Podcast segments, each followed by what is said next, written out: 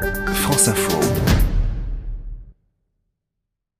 France Info Golf consacré euh, ce matin au troisième tournoi du Grand Chelem de la saison. Fabrice Rigobert, bonjour. Bonjour Mathéo. Après le triomphe de Tiger Woods au Masters, son échec euh, à l'USPGA sur la côte Est le mois dernier, eh bien le meilleur joueur de l'histoire est depuis jeudi en Californie sur le parcours de Pebble Beach. Sur le parcours sur lequel le Tigre s'est imposé avec 15 coups d'avance il y a 19 ans, là où le Français Grégory Avray a terminé à la deuxième place en 2010, à côté du fameux Lonely Cypress, à côté de la fameuse Highway One, juste au-dessus de Carmel, les meilleurs golfeurs de la planète s'expliquent au plus haut niveau depuis deux jours, sous le soleil, sur ce parcours public où tout à chacun peut jouer à condition de débourser la modique somme de 525 dollars. Et pour l'instant, dans ce cadre idyllique avec neuf trous donnant sur l'océan Pacifique, c'est bien l'américain Gary Woodland qui est en tête avec neuf coups en dessous du par, un quasi inconnu de 35 ans, vainqueur de trois tournois sur le circuit américain, 25e joueur mondial tout de même. Le double vainqueur en titre, Brooks Kopka, est lui en embuscade à seulement cinq coups.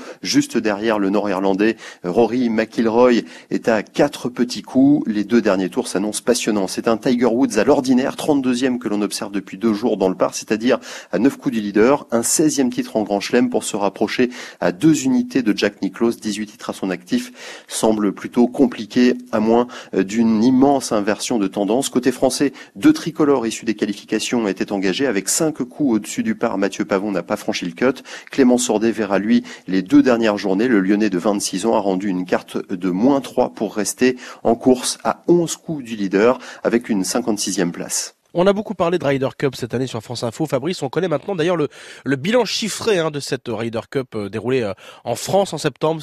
C'était du, côté du Saint-Quentin en Yvelines. Oui, là où les Américains, Tiger Woods en tête, se sont effondrés, euh, battus par les Européens, d'après l'étude de l'université de Sheffield publiée cette semaine par Ryder Cup Europe qui a organisé l'événement, 270 000 personnes issues de 90 pays ont assisté à la victoire de l'Europe.